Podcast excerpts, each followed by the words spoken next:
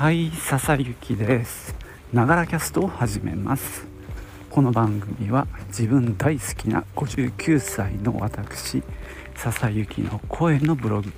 声の日記です。通勤途中に歩きながら収録してますので、息がはあはあ上がったり、周りの雑音、騒音、風切り音などが入ったりしますが、何卒ご容赦ください。はい、今日は土曜日ですね。ちょっと雲ありますけども、ポカポカ、割とあったかめの天気ですね。はい、気持ちよいです。さて、今日はですね、補助金のネタを2つお話ししようと思います。じゃあ、行ってみよう。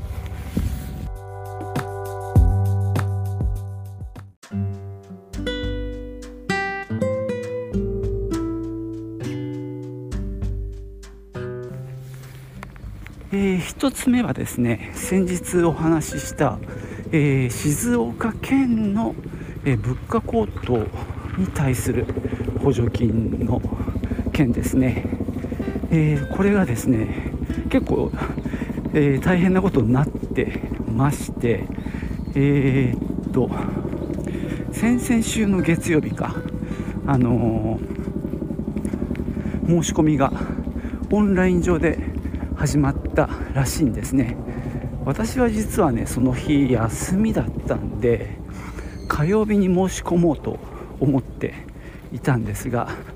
スタートして割とすぐにもうパンクしちゃったらしいんですね、システムの方が。で、翌日火曜日そのページを見に行ったら、お詫びが書いてありまして、システムの不具合により、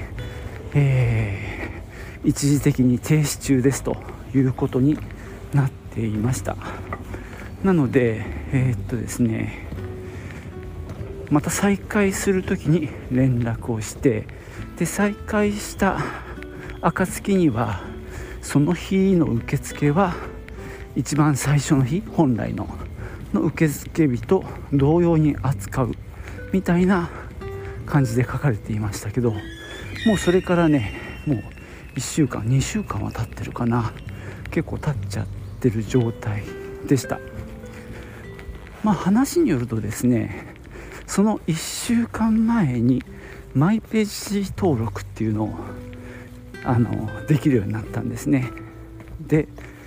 それも1週間前の月曜日で、それもね実は1回パンクしたらしいんですよ。ただ翌日から受付がまたできるようになってたのかな。私もその週のうちにマイページ登録は済ましたんです。で、そのぐらいのことだったんで、本番も怖いななんて思ってたら案の定こうなっちゃったんですけども、一部での情報によると、その申し込み者の情報が見えちゃうっていうね、他の申し込み者から他の申し込み者の情報がみたいな状況だったという話もありまして、その辺の不具合が、あって止めたのかもしれないですね。で、話によるとそのマイページを申請した数がもうかなり多かったっ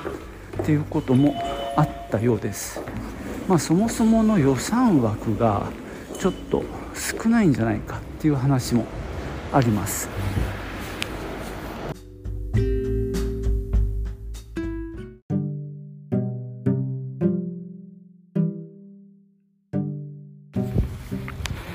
それでね、しばらく、音沙汰がなかったんですが、昨日ついにですね、また新しい情報が公開されました。ですね、一応オンラインの受付また再開するっていうことと、郵送もね受付をするということになったようです。このあたりはね、それでいいような気がしますね。オンラインのみなんてやってると、審査進みませんからね、郵送を OK にしておけばそんなに大変なことにはならなかったんじゃないかなっていう気もします。でさらに前回は先着順で要は予算枠、8億って言われてるんですけど、そこに達した時点で締め切りますっていうやり方だったんですよ。それでみんなね焦っちゃったんだよね。俺もそうだったんだけど、要は早いもん勝ちじゃないですか、はっきり言って。そしたらみんな多分だけど月曜日コンピューターの前で待ち構えてて一斉にアクセスみたいなことになったんじゃないかなと思うんですよね。なので枠があるのはいいんだけど、期間を定めてそれは全部受け付けた上で審査をすればいいんじゃないかなと思うんですが、今回はそうなりました。なので、1週間ぐらいかな、そんな長くはないんですけども、年内のどっかで締め切りますけども、それで受け付けて、でその中での審査なので、最初の日に焦ってやんなくてもいいっていうことになりましたんでね、それも良かったなと思います。でさらに、予算枠もかなり増えたようです。これも噂なんですが8億から50億になったそうです。8億の段階ではね、さっき言ったかな、マイページを作った数でもう埋まっちゃうぐらいの、要は少ないんだよね、枠が。なので、余計みんなそれもあって焦っちゃったっていうのもあるんで、今回予算が増えたので、で審査期間もね設定され、審査じゃないわ、応募期間、申請期間も設定されてるんで、そういう意味では落ち着いた形で、あるべきような姿でできるんじゃないかなと思います。そんなわけでね、私の方も改めて書類の作成に入ろうかなと思うんですが、やっぱちょっとね多分容量とかが変わってる可能性もあるし、申請もね紙申請ができるようになったので、申請用紙も変わってる可能性があるんでね、そのあたりをチェックしなければなりませんね。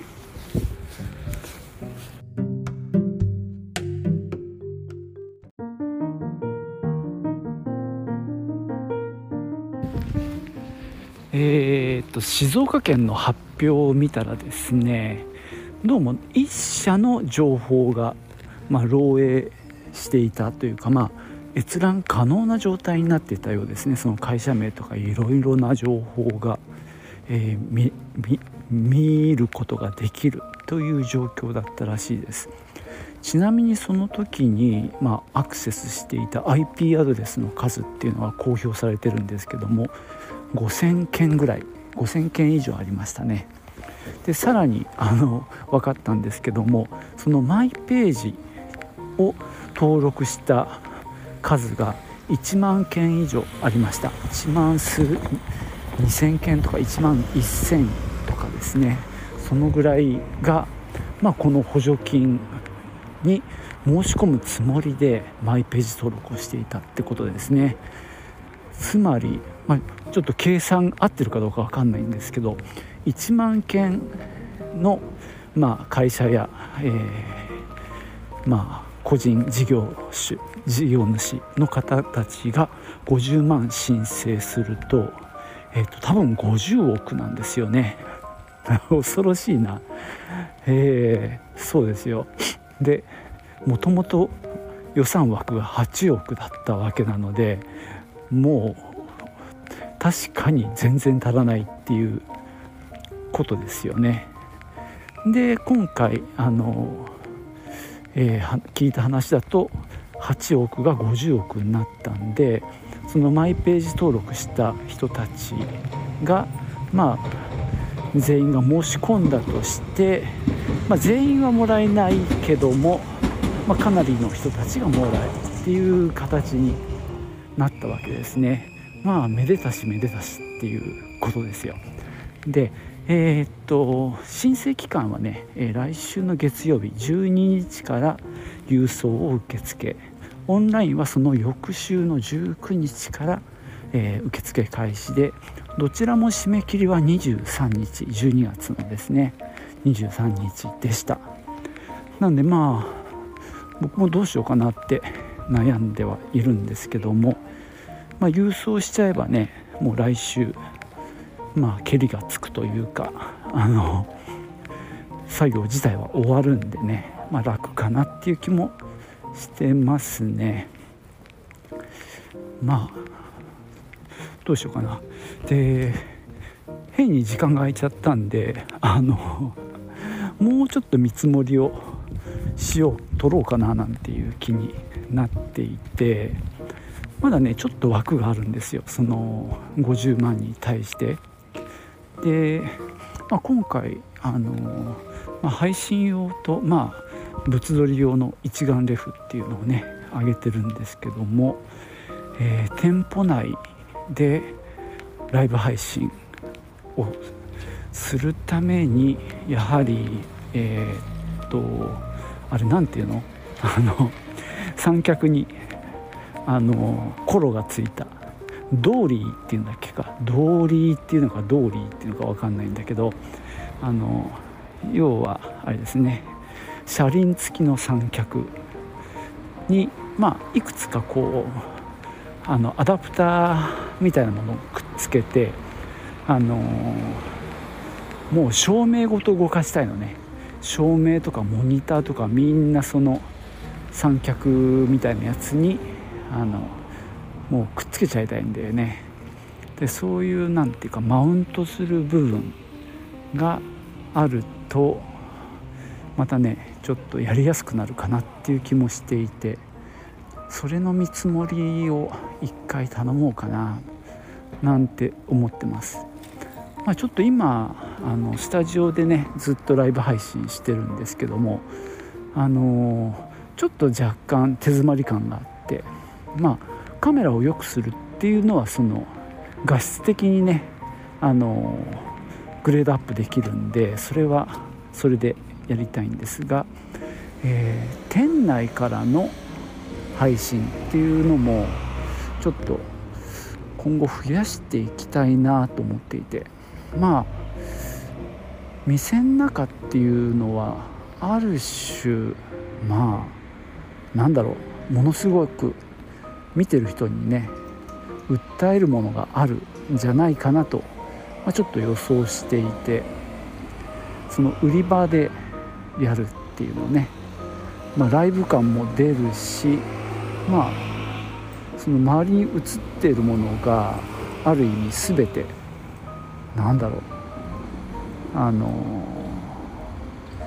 素晴らしいなんていうかあれですね、背景ってことですよ。なのでね、それをやるためには配信グッズ一式がもうすごい、配線もごちゃごちゃしてるし、でそういう三脚とか、例えばカメラのための三脚が必要だし、でモニターをどうするのか問題がついて回るし、であと照明ですよね。照明も2本あるんで、それも立てなきゃいけないっていうことで、もういざ配信するとなると、その場所の周りにいろんなものをねこう立てなきゃいけないし、それぞれの、電源をどうするかみたいなことも出てくるのね。だからそれをうまくまとめたいなと思ってます。これやっぱりやった方がいいな。